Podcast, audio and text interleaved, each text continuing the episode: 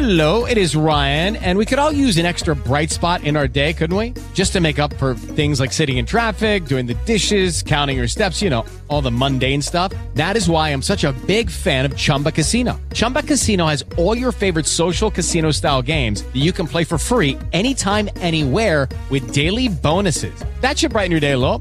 Actually, a lot. So sign up now at chumbacasino.com. That's chumbacasino.com. No purchase necessary. VGW Group. Void were prohibited by law. See terms and conditions. 18 plus. With Lucky Land slots, you can get lucky just about anywhere. Dearly beloved, we are gathered here today to. Has anyone seen the bride and groom?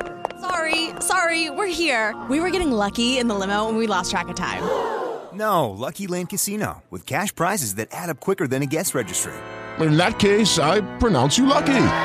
Play for free at LuckyLandSlots.com. Daily bonuses are waiting. No purchase necessary. Void where prohibited by law. 18 plus. Terms and conditions apply. See website for details.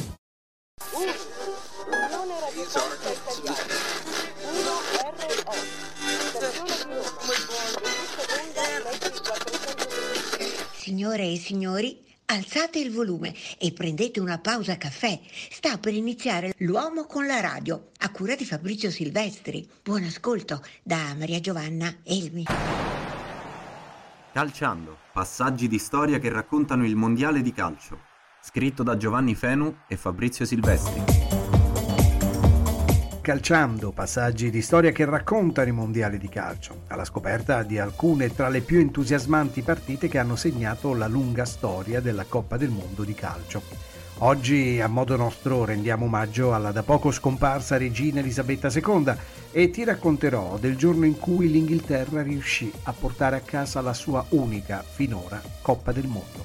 Era l'anno 1966. Mondiali 1966. Inghilterra, Germania Ovest 4 a 2. 1966 la Coppa Rimè approda finalmente nella patria del calcio moderno in un anno ricco di avvenimenti. Simon e Garfunkel pubblicano il loro secondo album contenente la celeberrima Sound of Silence che dà il titolo all'intero disco. La Chiesa abolisce l'indice dei libri proibiti istituito nel lontano 1559 da Papa Paolo IV. Il 4 novembre 1966 una devastante alluvione colpisce la città di Firenze.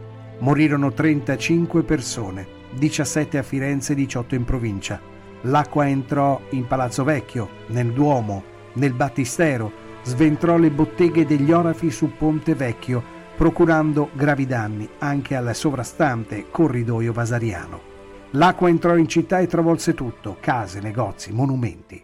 Acqua fango, persone morte, beni e lavoro perduto, capolavori distrutti per sempre. E c'è gente che lavora, giovani e vecchi, uomini e donne, da giorni e giorni, nel fango, cercando di fare in tempo a salvare quello che non è ancora perduto. Adesso Firenze ha bisogno dell'aiuto di tutti. La testimonianza di Bud Lancaster per Firenze ci ricorda che in quei giorni furono tantissime le persone che arrivarono da tutta Italia e anche da altre parti del mondo per aiutare la popolazione fiorentina e salvare le tante opere d'arte custodite a Firenze.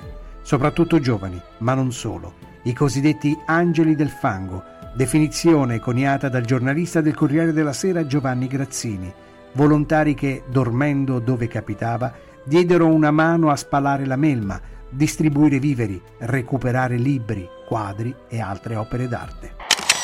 Riavvolgiamo il nastro del tempo e dal 4 novembre 1966 torniamo all'estate 1966 e in Inghilterra è tutto pronto per l'attesa finale che contrappone i padroni di casa alla Germania Ovest in una sfida che designerà la vincitrice della nona edizione della Coppa Rimè. Una coppa che le due contendenti rischiano di non alzare poiché poco prima dell'inizio del mondiale i soliti ignoti hanno pensato bene di rubarla mentre faceva un tour attraverso l'Inghilterra per celebrare l'imminente evento sportivo. Tutti si mobilitano per cercare la coppa, ma nulla. Mentre gli agenti di Scotland Yard brancolano nel buio, Pickles, un cane meticcio della London Police, con il suo fiuto trova Nike, la coppa Rimè, nascosta sotto dei fogli di giornale. Tutti tirano un sospiro di sollievo e finalmente il mondiale può cominciare. Dopo 20 giorni di battaglie sportive, Inghilterra e Germania sono le due finaliste che possono contendersi il trofeo grazie proprio al fiuto di Pickles. We're out in the middle, exchanging international compliments and meeting the referee Dienst of Switzerland. Sabato 30 luglio 1966, il giorno consacrato dagli inglesi al calcio e che pertanto non può che ospitare, unico caso sinora al mondiale, la finalissima. A Londra le temperature sono eccezionalmente alte per la media inglese del periodo. Nonostante ciò, quasi 100.000 spettatori in trepida attesa gremiscono gli spalti dello stadio di Wembley, aspettando che Inghilterra e Germania Ovest facciano il loro ingresso sul campo londinese per giocarsi la nona edizione della Coppa Rimè.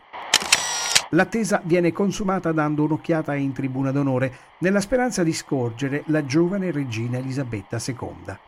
Eccola lì, come sempre elegantissima, con il suo cappellino e accompagnata dal marito, il duca Filippo d'Edimburgo. Anche la regina è pronta a seguire con apprensione il match.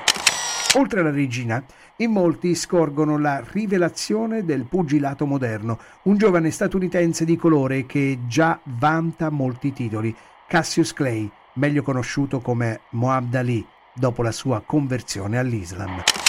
Un boato però riporta sul terreno di gioco tutto il pubblico. Le squadre entrano in campo e si schierano al centro.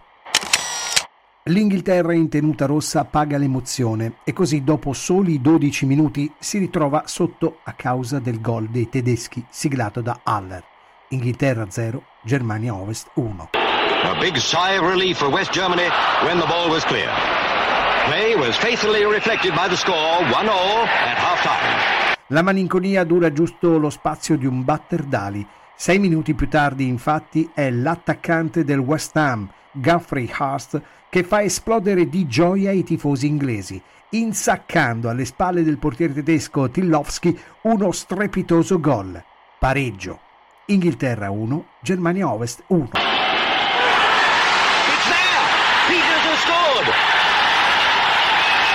I ritmi sono frenetici, i tifosi incitano la propria nazionale, migliaia di bandiere, canti e grida accompagnano tutte le azioni della nazionale di Sua Maestà che tuttavia deve scontrarsi con la rocciosa difesa tedesca che finisce con l'annullare il talento dell'inglese Charlton, l'avversario più temuto. Dal canto loro gli inglesi sono altrettanto abili a neutralizzare la mente del gioco tedesco che porta il nome di Beckenbauer. E così spetta ai gregari mettersi in risalto. Al 78 minuto di gioco è Peters a riportare avanti gli inglesi. Inghilterra 2, Germania Ovest 1. L'euforia degli inglesi dura però poco più di 10 minuti. All'89 è Weber a segnare. L'Inghilterra 2, Germania Ovest 2 e la finale si protrae ai tempi supplementari. La tensione è palpabile. I giocatori sono ansimanti, scalpitano come cavalli ai blocchi di partenza, sulle loro gambe tutta la fatica dei primi 90 minuti di gioco. Sono tutti concentrati e intenzionati a dar fondo a tutte le proprie energie pur di sollevare la Coppa del Mondo.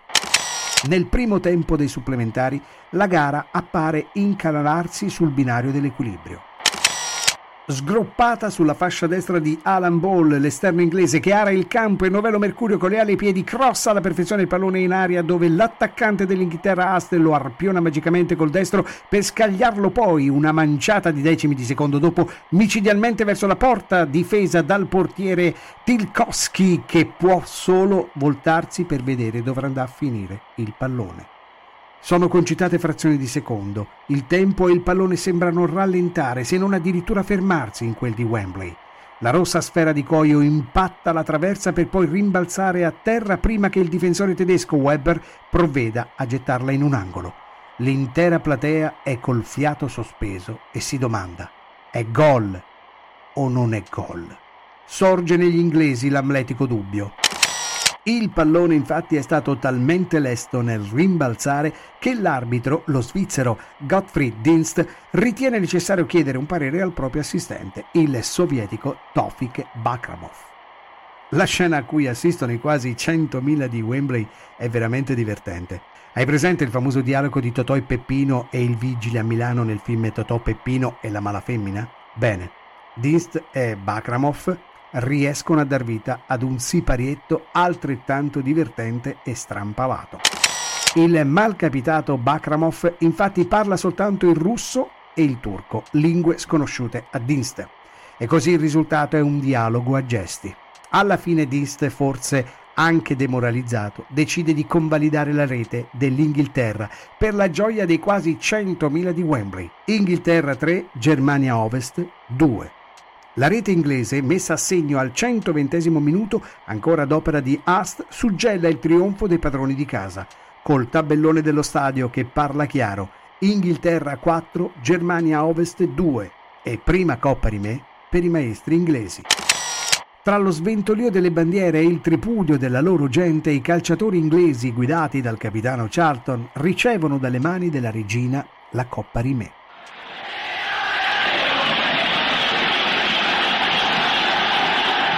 Bobby Moore led England up to the royal box to receive the Jules Rimet Cup and the winners' medals. E i tedeschi, per loro il tempo sarà galantuomo, ma anche portatore di ulteriori malumori. Una ricostruzione fotografica, fatta anni dopo, dimostra infatti come in quel pazzo e caotico pomeriggio londinese la palla calciata da Ast non varcò mai la linea della porta tedesca. Hello, darkness, my old friend. I've come to talk with you again.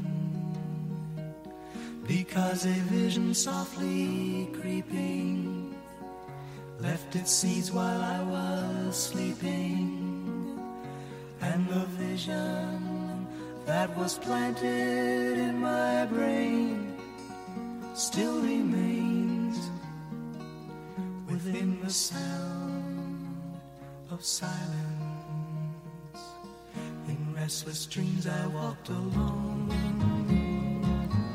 narrow streets of cobblestone, neath the halo of a street lamp. I turned my collar to the cold and damp. When my eyes were stabbed by the flash of a neon light, it split the night and touched the sound of silence.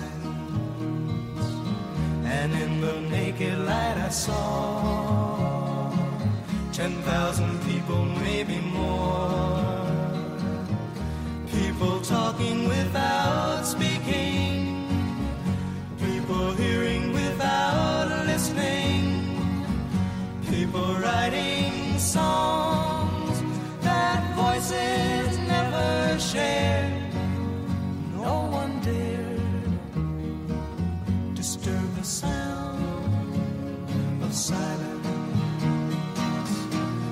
said I, you do not know.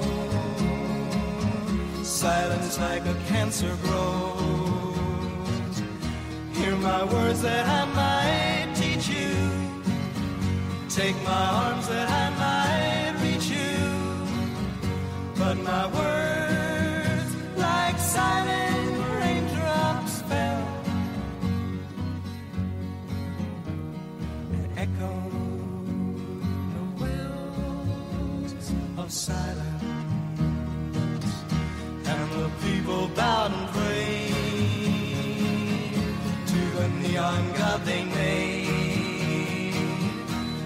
sign flashed out its warning in the words that it was forming.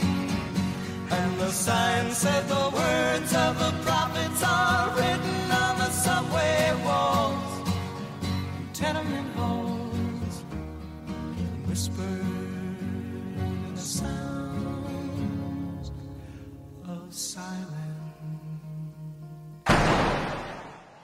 Calciando. Passaggi di storia che raccontano il mondiale di calcio. Scritto da Giovanni Fenu e Fabrizio Silvestri. Signore e signori, vi ringraziamo per l'ascolto. Fabrizio Silvestri, l'uomo con la radio, vi aspetta per la prossima strepitosa puntata. Buona continuazione di giornata da Maria Giovanna Elmi. L'uomo con la radio. Produzione Stefano Francia e Enjoy Art.